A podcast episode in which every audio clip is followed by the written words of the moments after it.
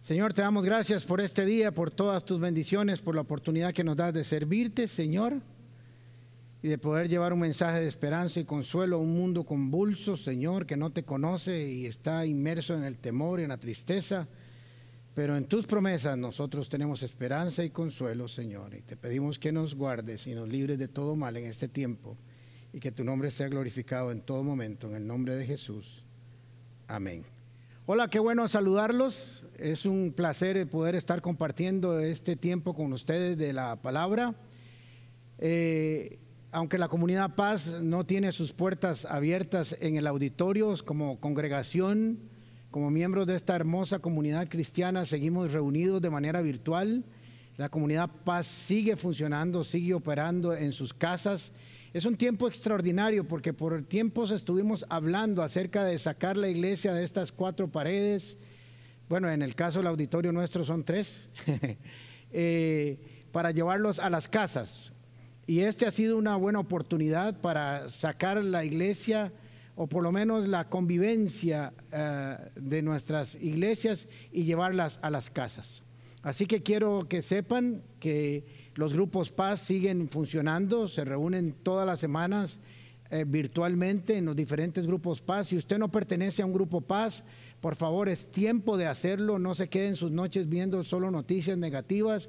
Escuche las noticias oficiales que vienen del presidente de la República, de los ministros y de las personas respectivas. Escuche esa voz y no escuche ninguna otra voz que lo puede confundir. Así que seamos eh, eh, obedientes y cumplamos los mandamientos y las órdenes y los lineamientos que nos están dando. Pero es un buen tiempo para ser miembro de un grupo paz. Si usted no es grupo, si no usted no es miembro de un grupo paz, por favor, inscríbase, lo puede hacer de manera virtual. Casona se sigue reuniendo los martes de manera virtual. Los miércoles hay grupos de oración a través de link. Los jueves está Living. Acaban de terminar los grupos de familias ensambladas. Worst Care se sigue reuniendo. Se siguen reuniendo virtualmente Finanzas Paz. En fin, todos los ministerios eh, siguen operando. Los funcionarios de planta de esta organización, de esta iglesia, y los voluntarios siguen trabajando, seguimos operando desde donde podamos eh, de manera eh, virtual, así que por favor siga haciendo la comunidad paz y no se separe, no se aísle. Nos, nos conectamos todos los días a las 11 y 50 en el Facebook de la comunidad paz para orar, estamos teniendo unos tiempos hermosos de oración eh, por unos 20, 25 minutos, a veces un poco más, a veces nos conectamos hasta 400, 450 personas a orar y a clamar. Así que si usted no está ocupado en ese momento, eh, conéctese con nosotros a las 11.50 de la mañana todos los días. Muy bien. Así que sigamos orando por eh, el país y por cada uno de nuestros hermanos. Ah, bueno, no hay duda que estamos pasando por un tiempo de dificultad humana, no solo como país, esto es universal. Y los científicos, los sociólogos, los psicólogos, la iglesia, porque el mensaje de la iglesia hoy es relevante, aunque por años hemos sido criticados, el mensaje de la iglesia es relevante. Y dijimos que algo está mal en este mundo, algo no está funcionando, algo se perdió, algo se rompió en el tiempo, en la humanidad y hemos perdido un sinnúmero de valores y principios que están en las escrituras y que consideramos que no eran importantes, que eran antiguos, que eran añejos, que la Biblia no tiene actualidad. Y hoy más que nunca las escrituras tienen una actualidad impresionante con lo que nosotros leemos de las eh, enseñanzas de Jesús. Pero quiero decirles que la maldad y la indiferencia de los humanos ha crecido en el tiempo. Sí, se ha dado siempre, pero ha crecido como ha crecido también la humanidad.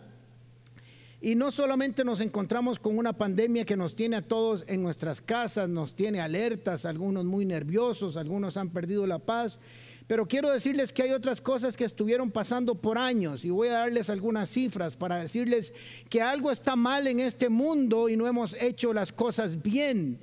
El mundo, la tierra, la humanidad, los seres humanos, las cosas que están sucediendo nos están enviando un mensaje ya no solo como cristianos, sino como seres humanos responsables en esta vida.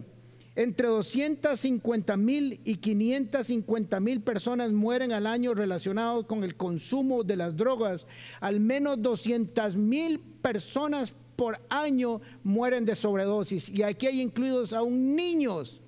Y el mundo dijo, no importa, no está pasando nada, eso les sucede solo a algunos, son algunas familias, no somos todos, son los que decidieron ser drogadictos y que ellos vean a ver cómo hacen. Eso dijo el mundo y siguió circulando y dando vueltas.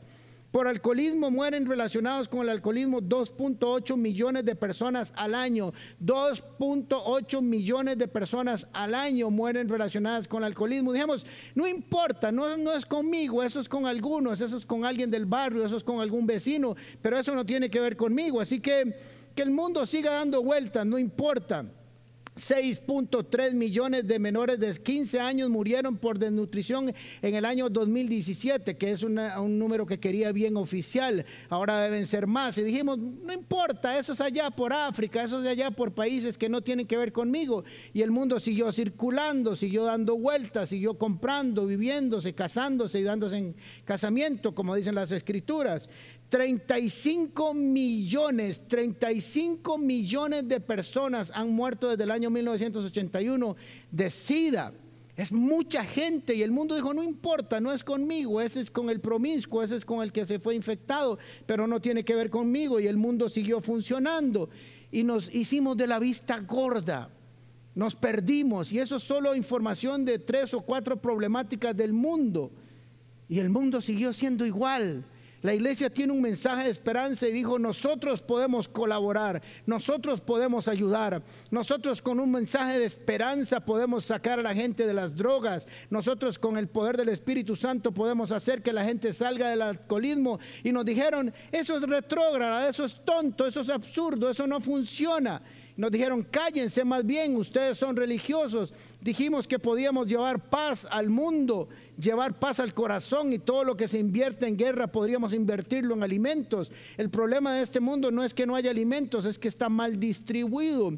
La economía y el dinero se va para los lugares equivocados. Le dijimos al mundo, no sea promiscuo. El SIDA esencialmente, por si acaso, esencialmente hay personas inocentes infectadas, muy inocentes, pero esencialmente tuvo que ver con promiscuidad. Y dijimos, mejor no lo haga. Pero nos dijeron, eso es retrógrada, mejor usen un preservativo y siga la vida dando vueltas. El mundo dijo, nos acostumbramos, nos acostumbramos a ver muertos por drogas, por alcoholismo, por violencia, por hambre. Pero no puede ser así, el mundo tiene que ser otro, tenemos que salir otro mundo, otros seres humanos después de esta crisis. Pero ya oigo algunas voces que dicen, esto pasará. No hay duda que esto pasará. Y sí, esto pasará, no están equivocados. Pero ¿cómo pasará? ¿Cómo llegaremos al otro lado? Es la gran pregunta. ¿Qué habremos aprendido? O la pregunta es, ¿habremos aprendido?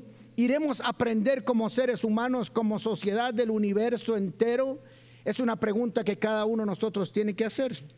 Ya algunos están diciendo que este mundo saldrá de un encierro nada más y el mundo será para aquellos que son los más fuertes, que llegarán las vacunas y las medicinas a los que puedan pagarlos y los que no, pues morirán. Así tan simple lo han dicho algunos, pero nosotros no podemos seguir siendo así. Esto es solo una catarsis que necesitaba soltar, no solo para la iglesia, sino para todos aquellos que me vayan a escuchar. No podemos seguir, salir de aquí siendo los mismos. No podemos seguir siendo la misma iglesia de Cristo que empezó hace siglos. Las problemáticas son otros, las emociones son otras, las circunstancias son otras, el mensaje tiene que ser otra, la actitud de la iglesia tiene que ser otra. No podemos seguir siendo igual, no podemos seguir siendo los mismos. Universo, humanidad, tenemos que cambiar. Y esto me trae a una reflexión que está en Génesis capítulo 8, versículos 20 y 21. Dice, y edificó Noé un altar a Jehová y tomó todo animal limpio y toda ave limpia y ofreció un holocausto en el altar. Y percibió Jehová un olor grato y dijo Jehová en su corazón, no volveré más a maldecir la tierra por causa del hombre, porque el, el intento del corazón del hombre es malo desde su juventud. No volveré más a destruir todo ser viviente como he hecho. Ahora, ¿En qué momento se está dando esto? Está, las aguas han bajado, la tierra se ha secado. Crea usted o no en el diluvio, aprendamos el principio que está ahí. ¿Ok? Nosotros sí creemos que hubo un, un diluvio, pero si usted no lo cree, no hay ningún problema. Aprendamos del principio.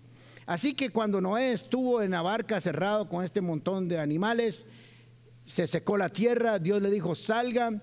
Y ese no fue el mundo que Noé dejó cuando se montó por última vez y cerró las puertas del arca. Era un mundo diferente, era un mundo transformado. Todo lo que Noé había visto en aquel momento había desaparecido. Aún a las personas que conocía habían desaparecido. Pero Noé hizo algo. Noé salió y apenas salió ofreció un sacrificio a Dios con lo mejor que había en el arca. Pero me gusta este texto que dice, y percibió Jehová un olor grato un olor agradable, un aroma exquisito para su olfato, por así decirlo.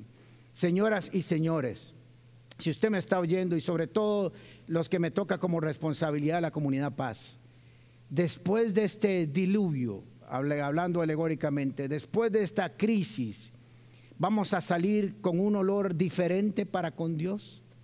Vamos a salir con un olor diferente para con Dios nuestra vida, nuestra conducta, nuestros sacrificios, no como los del Antiguo Testamento, sino de servicio, de entrega a los demás, de crecer por los demás, de entregarnos a los demás, va a cambiar, vamos a tener un olor diferente para con Dios o seguiremos siendo lo mismo. Es una gran pregunta que hoy no tengo respuesta, pero yo sí he decidido que después de este proceso mundial yo no puedo seguir siendo el mismo y es un reto que le hago a cada uno de ustedes, esto tiene que cambiar. Tenemos que cambiar como seres humanos, tenemos que cambiar como iglesia, tenemos que cambiar como humanidad.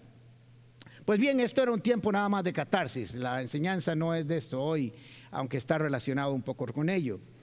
El mensaje de la iglesia por muchos años, creo que el mensaje universal de la iglesia por muchos años se equivocó.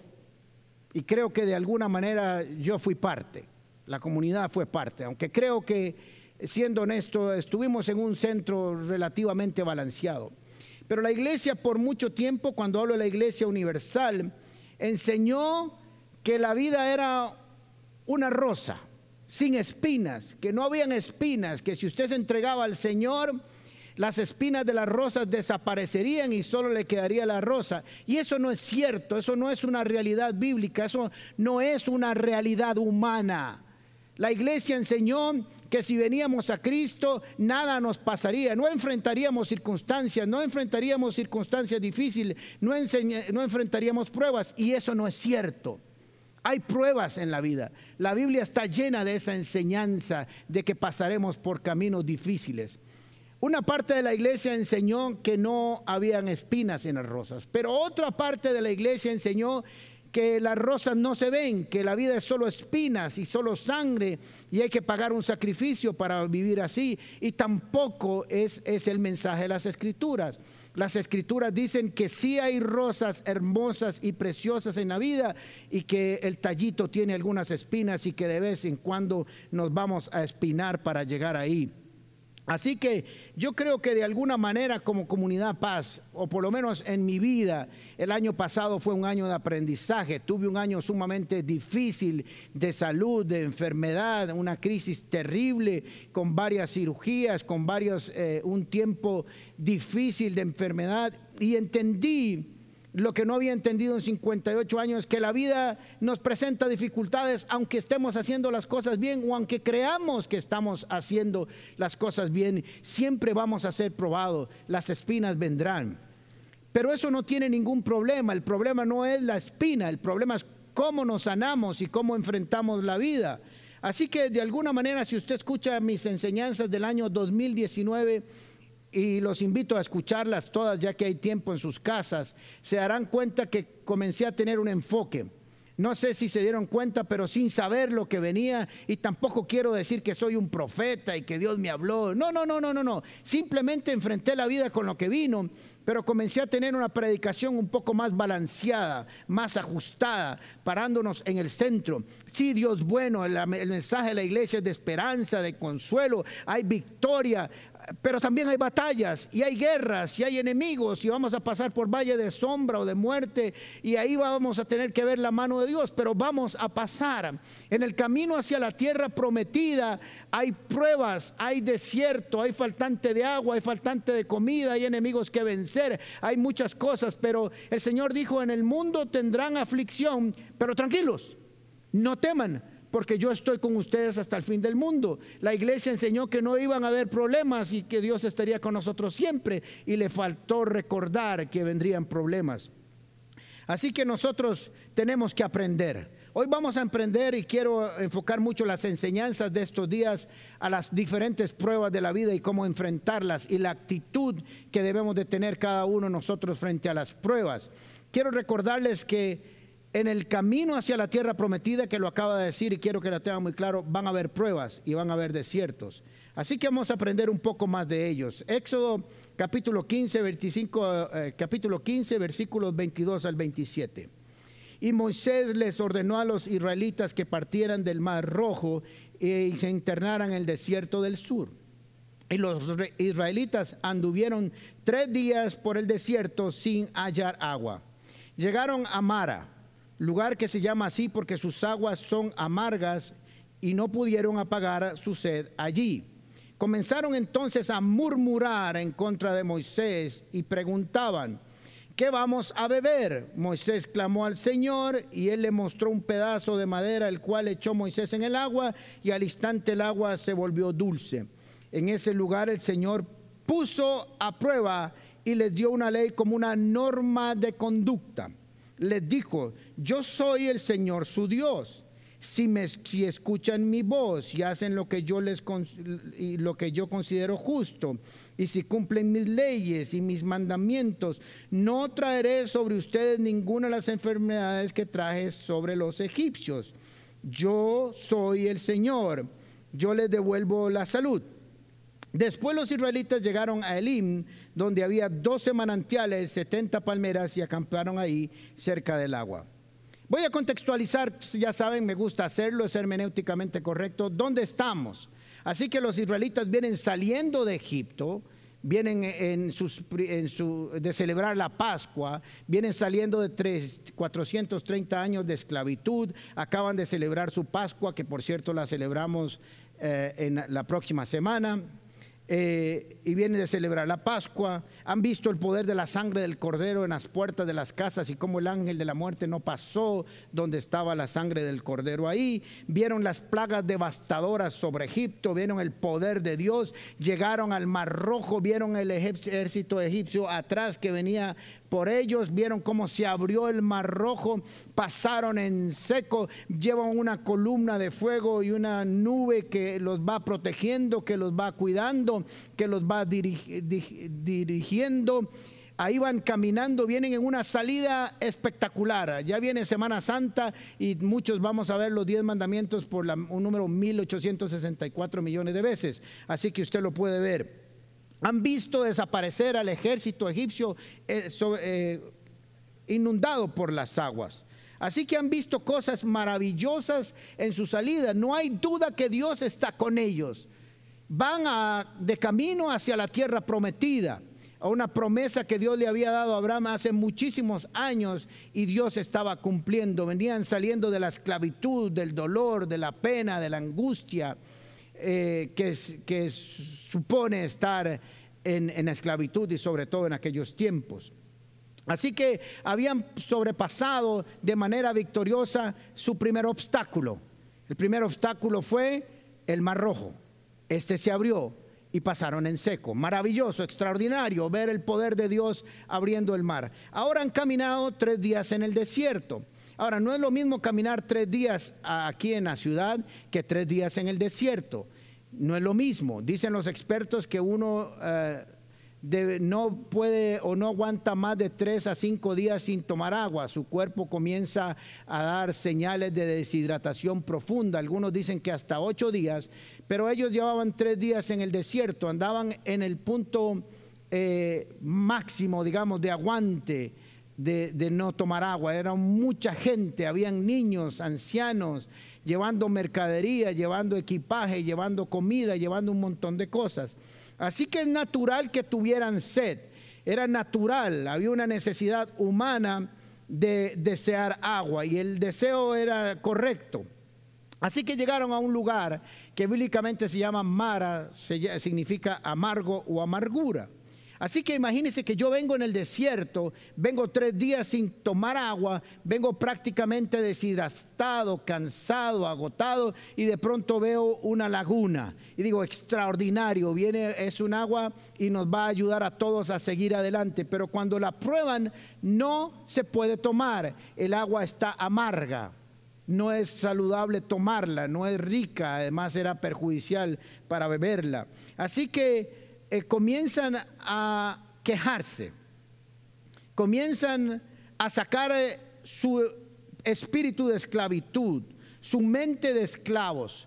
Recuerden que un esclavo no puede pedir, no tiene derecho a pedir. ¿Qué hacía un esclavo? Quejarse. ¿Qué hacía un esclavo? En las noches todos ahí seguro en sus pobres cabañas o barracas o sus tiendas, no sé qué había en Egipto, no conozco la, la edificación en la cual podrían guardarlos o dormir. Pero imagínense en las noches quejándose que hoy me pegaron, que me hicieron, que no tengo comida, que no tengo esto, que no tengo lo otro, que no. Vaya, pídale al capataz, sí, para que me meta un latigazo y me mate. No, no puedo. Lo único que tengo que hacer es quejarme.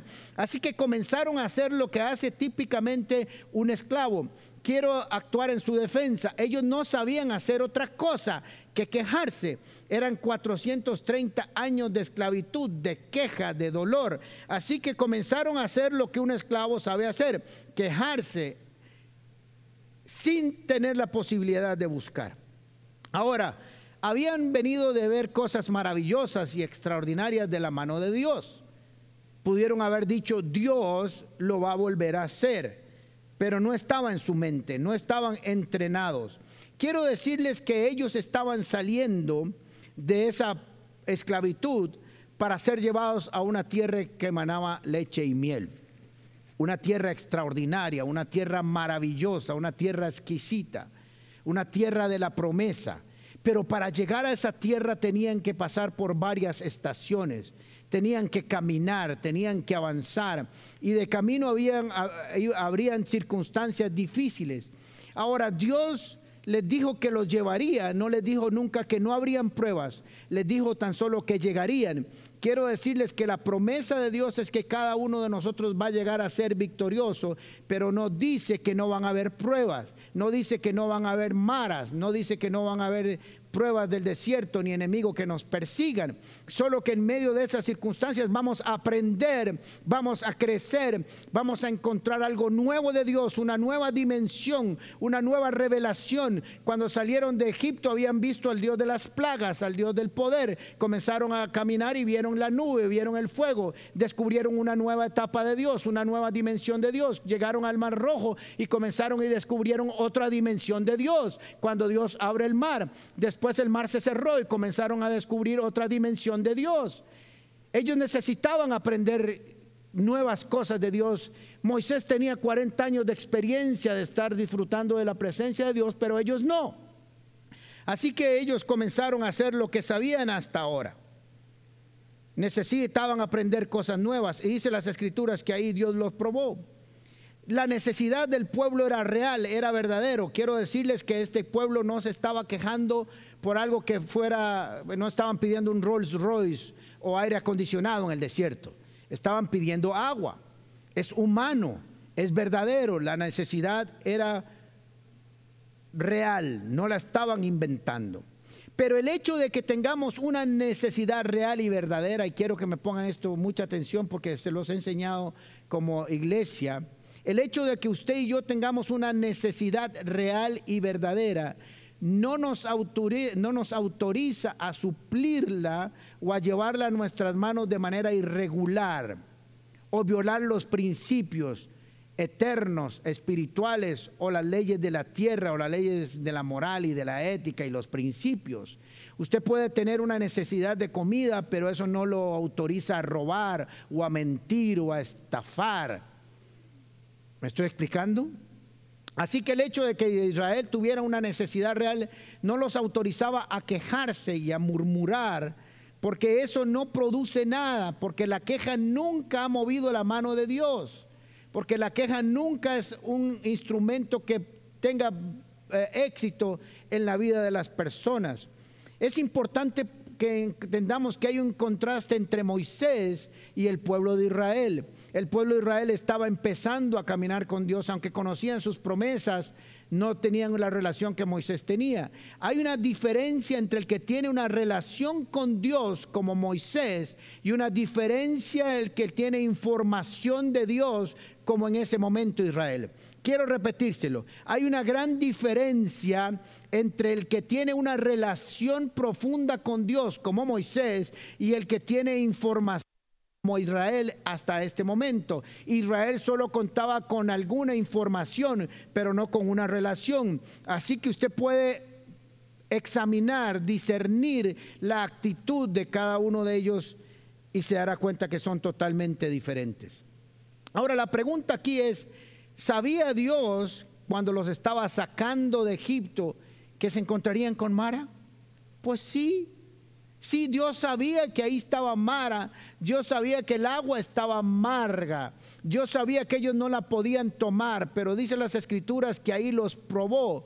Y no es que Dios sea malo y diga, oh, los voy a probar a ver si caen. No, los estaba dando una oportunidad de crecer, de aprender una oportunidad de verse y conocerse a sí mismos para que ellos supieran lo que había en el corazón. En medio de las pruebas, en medio de los momentos difíciles de la vida, no solamente lo estoy diciendo yo, no solamente lo dicen las escrituras, ahora que he estado oyendo psicólogos en la televisión, dicen que las pruebas sacan lo mejor o lo peor de nosotros. ¿Qué es lo que va a salir de usted en este tiempo? ¿Qué es lo que va a salir de su corazón? ¿Qué es lo que hay? Porque nadie puede dar lo que no tiene. Nadie puede ser lo que nunca ha aprendido a hacer. ¿Me explico? Así que es un tiempo para analizarnos y para crecer y para ver qué hay en nuestro corazón. Dios sabía que estaba Mara, sí, claro, Dios sabía que estaba ahí, Dios sabía que iban a pasar con sed, sí, Dios sabía que iban a llegar ahí con sed. Dios sabía que iban a tener la necesidad, sí, Dios sabía que, que iban a tener la necesidad, pero también Dios, sabiendo que iban a llegar ahí con una necesidad, sabiendo que iban a llegar ahí con sed, había dado una provisión que estaba muy cerquita, muy a la mano, no estaba muy lejos. Era muy sencilla la provisión de Dios. Así que digamos que Dios provocó de alguna manera que llegaran a Mara y que fuera agua amarga, pero también Dios en su sabiduría y en su provisión sobrenatural había provisto el endulzamiento de esas aguas de una manera muy sencilla. Lo único que tenían que hacer era pedirle a Él dirección, buscarlo en oración y Él les daría la instrucción. Mientras Israel se quejaba, Moisés oraba. Mientras Israel murmuraba, Moisés buscaba a Dios. Ellos solo tenían información de Dios, Moisés tenía relación con Dios. Ahí está la diferencia. Cada uno va a actuar según lo que hay en su corazón. Así que Moisés fue y le pidió dirección. Moisés va a Dios. Sabía que Dios podía darle una pronta solución a su necesidad. ¿Por qué? Porque ya lo había visto otras veces porque ya había visto la provisión, la dirección de Dios y la mano de Dios de muchas maneras. Muchas eran las que Moisés había enfrentado de dificultades y muchas las eh, victorias y la provisión que Dios le había dado en su vida. Así que entonces él va y busca a Dios para que le solucione el problema y la necesidad. Moisés buscaba a Dios cada vez que tenía un problema era su lugar de consulta, era su consejero, era su proveedor, era su ayuda. ¿Qué representa eh, Dios para su vida en tiempos de dificultad? Estamos, ¿Estás en tiempos de queja? Estás en tiempos de, que solo estás quejándote y solo estás murmurando y no hay esto y no hay lo otro y no hay aquello y no tengo esto y no puedo salir y no puedo ir allá y no puedo esto y no puedo lo otro. Y hay algunos, quiero que sepan que mi corazón no es duro y estamos orando por ello y estamos buscando provisión para muchas necesidades como iglesia. Hay muchos que han perdido su trabajo, hay muchos que han cerrado sus negocios y eso es una necesidad real. Señoras y señores, yo sé que eso es una necesidad real. Yo sé que ustedes están pasando, algunos de ustedes, por necesidades muy grandes, pero quiero decirles que busque a Dios, que de todos modos nos fuimos, fuimos enviados a guardarnos en nuestras casas, que de todos modos fuimos mandados a no movernos. Y hay muchas situaciones como las que estamos ahora que no podemos hacer mucho ¿Qué podemos hacer? Buscar a Dios. Cualquiera diría, ay, para, pastor, pero para usted es muy fácil. No, no, no es fácil. Como todos ustedes, yo también he pasado mis pruebas. Yo creo, puedo prácticamente decir que estuve al borde de morir el año pasado, que yo me, vi enterrado casi preparando mi entierro. Así que yo sé lo que es pasar por pruebas. Yo sé lo que es pasar por angustia. Yo sé lo que es pasar por situaciones difíciles de muchas maneras. Yo solo yo sé lo que es llevar no solo la carga de mi familia, sino llevar la carga de una iglesia, de una congregación. Tal vez usted dice, pastor, para usted algunas cosas son más fáciles. Quiero decirles que no son más fáciles que no solamente tengo que pensar en una familia, que me levanto en la mañana y me acuesto en la noche pensando que hay dos mil a tres mil personas de esta congregación, de dónde estarán, qué estarán haciendo, cómo estarán haciendo, pero no me queda otra cosa que buscar al Señor, buscar consejo y estrategia y orar como Moisés hizo por su pueblo. Y no soy un superhombre, solo estoy haciendo lo que me toca hacer. Así que la solución estaba cerca no estaba largo, no tenían que inventar muchas cosas. Simplemente Moisés va, busca a Dios y le dice, mire, hay una ramita, algunos dicen que era un árbol que Moisés tuvo que cortar, otro una rama, pero no importa. Una rama, un árbol, algunos creen que esto tipifica la cruz, que quita la amargura de la perdición, del pecado y la convierte en una dulce vida de salvación. Puede ser, es un bonito eh, tipo de la cruz de Cristo. Está bien. Pero la solución era, estaba fácil, era cercana. A veces cuando estamos en situaciones complicadas como las que estamos viviendo, creemos que las soluciones son difíciles, complicadas, que Dios tiene que hacer muchas cosas y a veces la solución está ahí a nuestro lado. Primero está tan cerca como una oración, primero está tan cerca como una búsqueda de corazón a Él para que nos dirija, para que nos instruya, para que nos provea. Ahí estaba la viuda sin, sin, sin nada más que comida para un solo día y el profeta le dice, dame a mí primero. Le dice, ¿cómo? Si yo como hoy y me, muero mañana, ¿cómo que le voy a dar a usted primero? Sí, dame a mí primero, porque cuando aplicas el principio eterno, el principio sale al trono de Dios y vuelve y opera a tu favor. Y aquella mujer comió por un año hasta que pasó el tiempo del hambre. Así que a veces la solución, y no a veces, casi siempre está muy cerca de nosotros, porque Dios no te va a poner una solución que está ahora en África o en Alemania o en Argentina, si estás en Costa Rica o depende de donde estás al otro lado del continente, para que vayas a buscarla. Funcionará, operará y te dará una solución con lo que tienes en casa. El Señor le dice a la viuda del profeta, le dice, ¿qué tienes en tu casa? Le dice, solo una vasija con aceite. Pues tráigame todas las vasijas que tenga y comenzamos a producir aceite aquí hasta que pagues tus deudas y sigas viviendo feliz y tranquila. Así que la solución está en casa, en este tiempo, porque no podemos salir. ¿Qué tiene el Señor para tu vida? No sé, búscalo, ora. Búscalo profundamente. Es un tiempo donde nos sobra tiempo para estar en la casa. Así que le dice, agarra ese garrote ahí, ese palo, ese árbol, ese madero, y tíralo al agua y el agua se endulzó y tomaron todos agua. La solución estaba en manos del Señor, no estaba en las manos de Moisés, aunque estaba muy cerca. Mara no es un lugar para quedarte.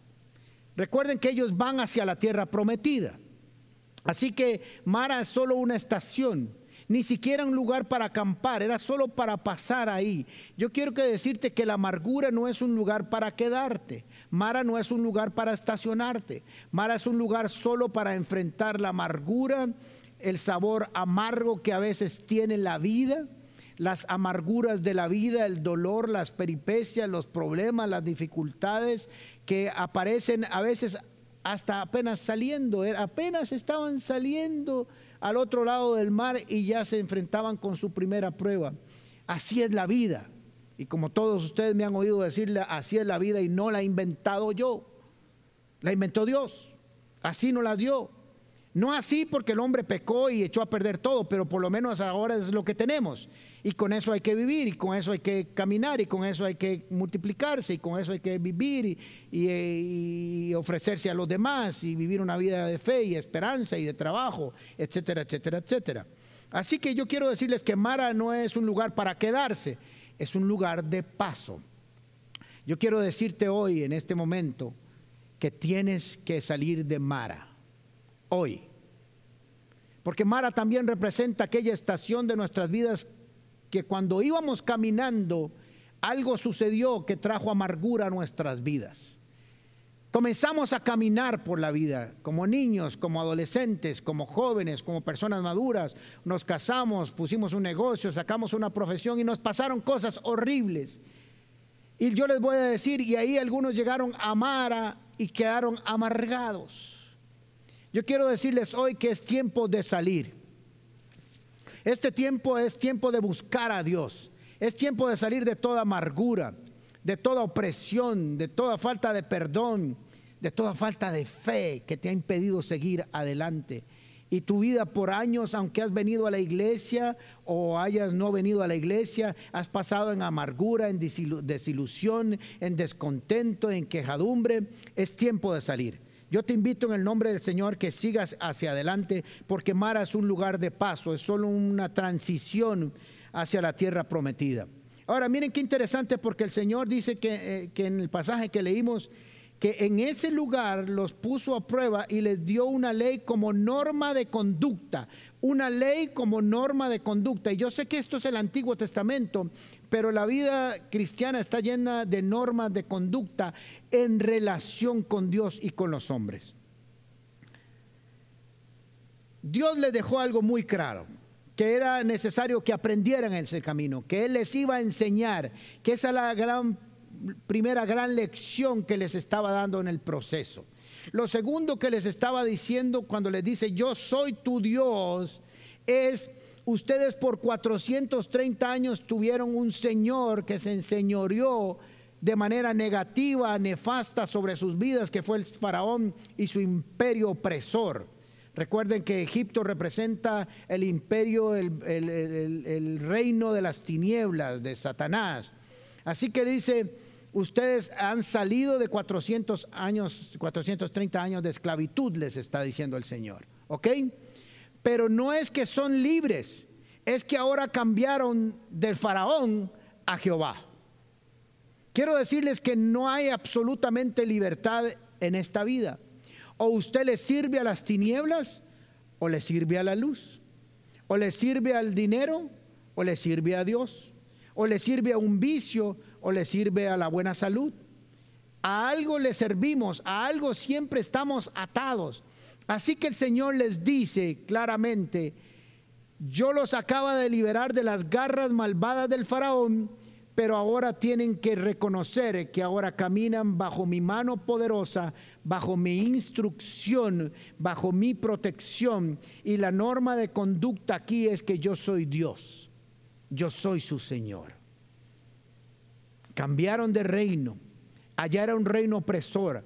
Aquí era un reino extraordinario de luz, de leche, de miel, de protección. Vendría maná del cielo, la roca les daría agua, caerían codornices, los haría victoriosos, verían la gloria de Dios en el monte, eh, recibirían sus leyes, estarían en medio de ellos y los sanaría, sería su protector. Pero que quede claro, le dijo el Señor, no es que ahora van a ser los que le dé la regalada gana Ahora hay otra norma de conducta. Así como allá tenían una norma de esclavos, aquí hay una norma de libertad en un reino de luz, pero también hay un Dios que quiere que hagan lo que Él les manda hacer.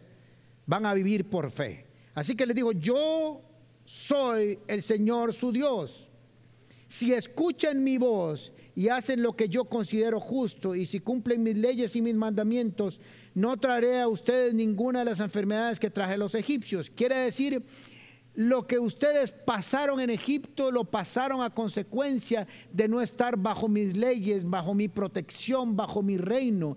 Pero ahora que están en este reino, ahora que están bajo mi protección, tienen que aprender normas de conducta. En el reino de en, Egipto se enfermaban y tenían hambre y tenían dolor. En este reino hay provisión absoluta, hay provisión de Dios, hay luz y hay sanidad pero tienen que caminar por mis caminos, tienen que aprender a oírme. Y les dijo, yo soy el Señor que les devuelve la salud porque estaban enfermos, estaban enfermos en el alma, estaban enfermos en el cuerpo, estaban enfermos en el espíritu, porque la vida que tenían era una vida terrible. Ahora le dice el Señor, si caminan bajo mis preceptos, no solo para los diez mandamientos, no hablemos de leyes del Antiguo Testamento, la ley del amor, la ley de la, de la santidad, la ley de la gracia que opera en nosotros. Así que dice que después de ahí, los israelitas llegaron a Elim, donde había 12 manantiales, 70 palmeras y acamparon allí cerca del agua. La vida es así. No sabemos lo que tiene el mañana. Por eso nosotros no podemos estructurar, planificar y tomar decisiones con lo que estamos viviendo hoy acerca de lo que va a suceder dentro de 10 años, ni siquiera mañana, porque el mañana no lo conocemos. Lo que Israel no sabía era que muy cerquita, muy cerquita, a horas prácticamente, había un oasis donde sí iban a poder acampar donde había agua abundante, donde habían 12 manantiales, quiere decir que había un manantial para cada tribu, eran doce tribus. Así que no tenían que pelear, había abundancia. Elim representa la abundancia, la provisión sobrenatural de Dios para las necesidades suyas y mías. Quiero decirles que el problema que tenemos es que cuando llegamos a Mara creemos que es nuestro destino. Cuando llegamos a Mara creemos que ahí vamos a vivir. Cuando llegamos a Mara creemos que ahí vamos a permanecer. Y Dios le dijo, no, esto es solo una prueba, esto es solo para que aprendamos aprendamos algo, para que aprendan algo, para que descubran algo, para que me aprendan a oír, para que aprendan a conocer lo que hay en su corazón. Quiero que sepan que Mara es un lugar de amargura y yo no lo saqué para vivir en amargura, yo lo saqué para vivir en el IM. El IM sí vamos, en el IM sí vamos a acampar, en el IM sí vamos a estar ahí acampando. No dice la Biblia cuántos se quedaron, pero eh, posiblemente descansaron mucho tiempo hasta recobrar sus fuerzas y seguir a la tierra prometida, porque tampoco Elim era un destino, solo era un lugar de acampar.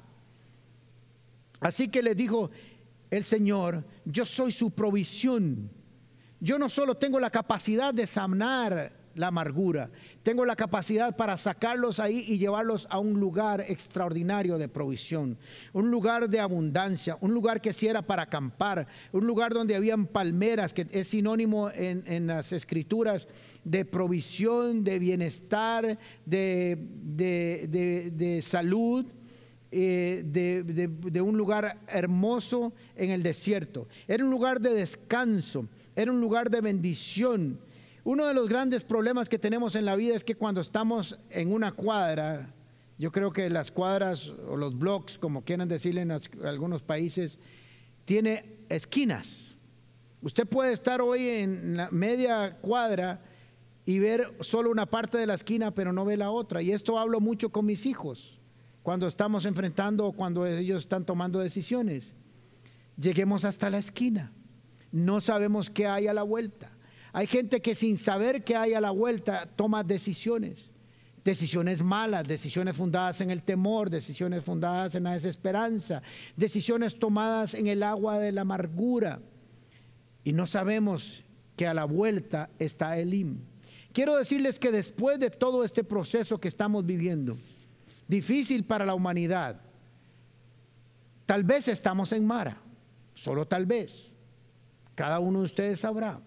Pero quiero decirles que Dios nos va a sacar de ahí, que su cruz y su mano poderosa van a endulzar esas aguas y nos van a sacar para salir un Elim, donde pasaremos muchos años.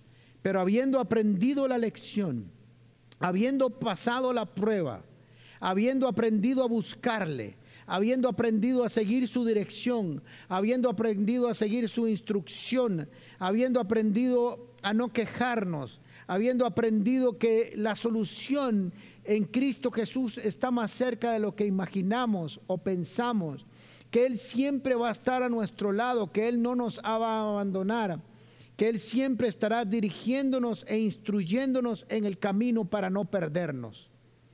Amigos y amigos, hermanos y hermanas que me escuchen, el mensaje de la Biblia es de esperanza, es de, es de consuelo, es de ilusión, es de vida, es de luz. Pero también hay pruebas, también hay circunstancias difíciles.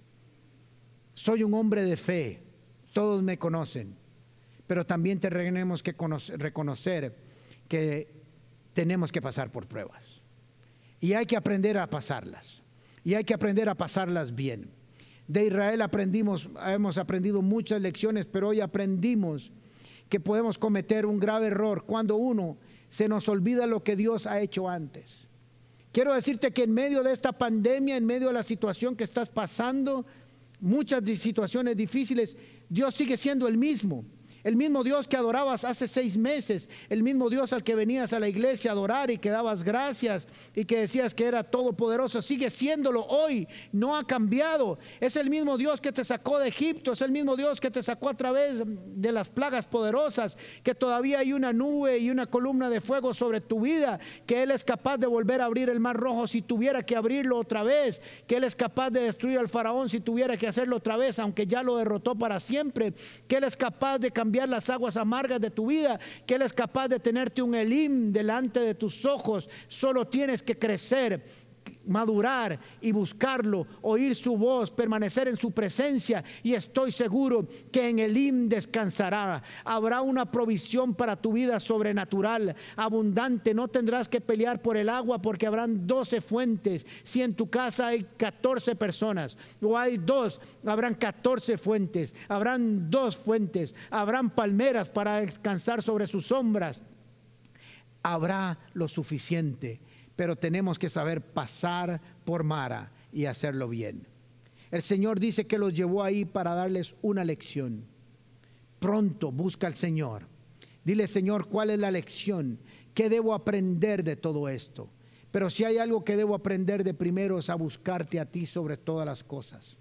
El Señor dice en su palabra que busquemos el reino de Dios, su reino primeramente y su justicia, y todas las cosas serán añadidas.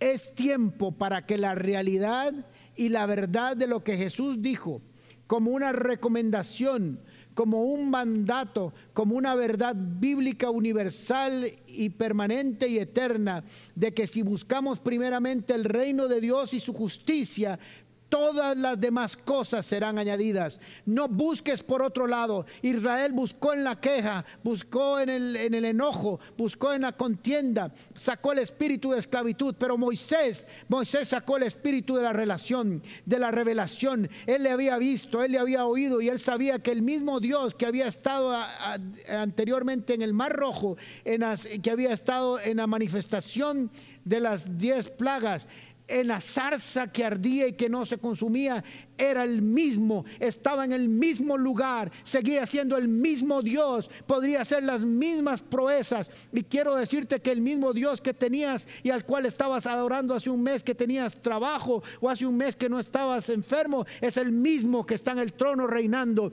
y tiene un Elim para tu vida. En el nombre de Jesús. Que Dios les bendiga que Dios nos acompañe a todos para que después de salir de Mara hayamos aprendido, para que no nos quedemos ahí, para que salgamos pronto, al menos de carácter individual y personal, porque cada uno tiene que pasar su propio Mara y su propio Elim en el momento oportuno. Oramos para que como nación, como congregación, como comunidad paz salgamos todos victoriosos, que no perdamos a nadie, sino que ganemos aquí más bien personas. Es tiempo de evangelizar, es tiempo de compartir el mensaje de Jesucristo. Oren familia, reconcíliense, llamen a algunos familiares que hace tiempo no, no llamaban y compartan el mensaje de Dios. y sobre todo, no saque el espíritu de esclavitud, saque el espíritu de libertad que puede decirle, Abba Padre, confiamos en ti, en tus promesas. Quiero sacar un tiempo para orar, Señor Padre, en el nombre de Jesús. Quiero bendecir a cada persona que nos está escuchando en este momento y pedirte, Señor, que tu espíritu traiga consuelo, fortaleza, ayuda y dirección. Que si están todavía en Mara, puedan salir de ahí. Que el mensaje de la cruz, al oír tu voz y tu dirección, endulce sus vidas. Les permita salir de ahí pronto y empezar a caminar hacia el IM, a un lugar extraordinario, a un oasis en tu presencia y de provisión. Y quiero llamar a aquellas personas que tal vez me están escuchando por primera vez y no tienen a Cristo en su corazón, no se han acercado a Él, no han madurado en su relación, solo tienen como Israel algún grado de información. Yo te invito para que pases de la información a la relación. Y ores conmigo, dígales, Padre Santo, en el nombre de Jesús, hoy recibo a Cristo en mi corazón Sé que puedes perdonar mis pecados. Sé que fuiste a la cruz por mí. Sé que te levantaste de la tumba por mí. Pido perdón por mis pecados y transgresiones. Pido que me des de tu espíritu y me selles para el día de la salvación. Ahora abro la puerta de mi corazón. Te recibo como Señor y Salvador y te pido que escribas mi nombre en el libro de la vida para mi eternidad. Quiero empezar a caminar contigo hasta el final. Que el Señor les bendiga, les dé fortaleza y nos traiga a todos una revelación de su amor y su provisión en tiempos de angustia, donde estoy seguro que saldremos y como Noé vendremos un mundo diferente y recibirá al Señor de cada uno de nosotros un aroma agradable. Que el Señor nos bendiga y nos vemos la otra semana. Amén. Esperamos que esta enseñanza haya sido de gran bendición para tu vida. Nos encantaría que hagas clic con nosotros, así que te invitamos a suscribirte en nuestro canal. Además, si tu vida ha sido impactada a través de la Como, nos gustaría muchísimo que nos escribas un mensaje privado a través de nuestras redes sociales. Nos vemos en la Como.